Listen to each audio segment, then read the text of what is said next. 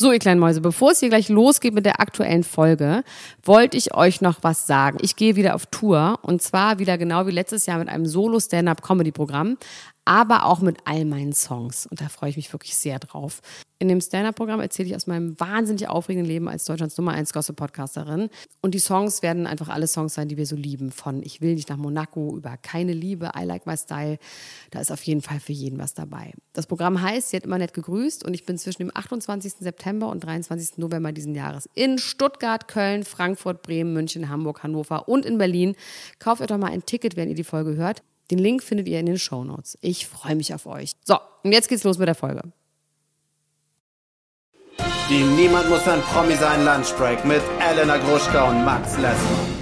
Guten Appetit, ihr Mäuse, und herzlich willkommen zu einer neuen Ausgabe von Niemand muss ein Promi sein Lunchbreak. Pünktlich zur Mittagspause liefern Max und ich euch die heißesten Promi-News des Tages in fünf Minuten. Immer Montag bis Donnerstags und Freitag gibt's dann wieder die lange Folge. Und los geht's!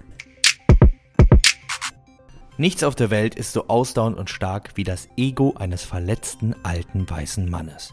Piers Morgan, berühmter britischer Fernsehjournalist, ihr kennt sein Gesicht vielleicht, wenn ihr manchmal sonntags verkartet Britain's Got Talent Videos auf YouTube schaut.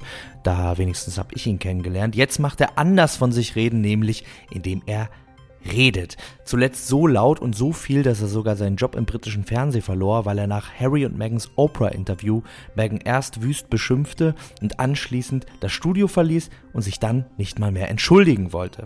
Zum Glück für Piers Morgan gibt es aber noch andere Länder mit Fernsehsendern und so zog er im US-Fernsehen eine ganze Stunde lang über Meghan und ihren Mann her, was sie für Lügner wären, wie sie systematisch versucht hätten, seiner Queen, seiner Monarchie und seinem Großbritannien zu schaden. Wer sich jetzt fragt, warum er eigentlich so sauer ist, findet die Antwort aber in einer ganz anderen Passage.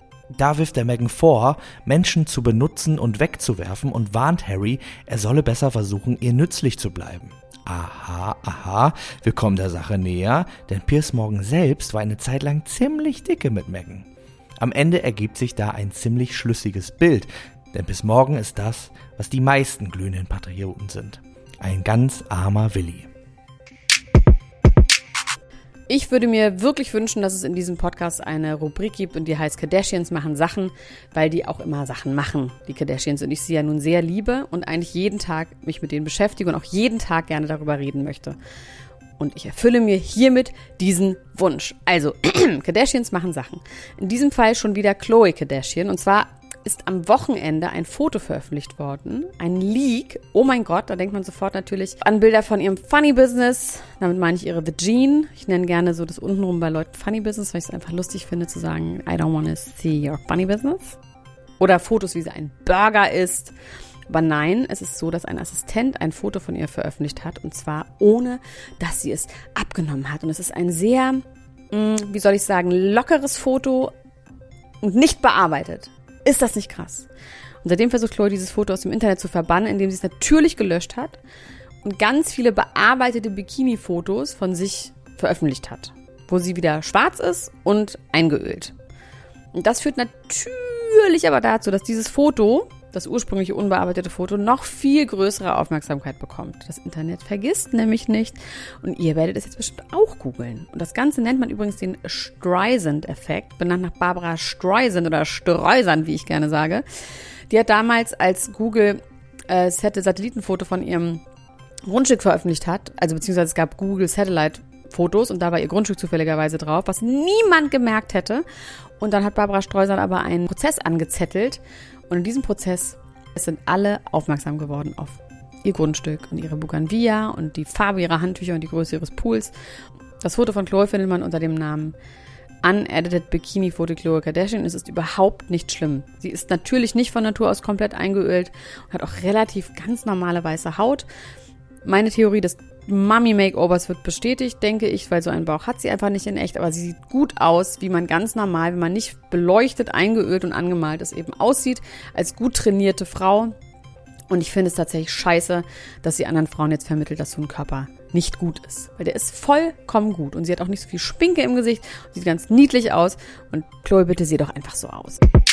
TV Now enthüllt die neue Princess Charming. Oder soll ich besser sagen, die allererste Princess Charming. Nach dem großen Erfolg von Prince Charming war es nur eine Frage der Zeit, dass es auch eine homosexuelle Dating-Show für Frauen geben würde. Am Anfang war noch nicht ganz klar, in welche Richtung diese Sendung gehen würde. Es wurde zunächst diskutiert, dass auch Männer daran teilnehmen könnte, es sozusagen eine bisexuelle Staffel werden würde.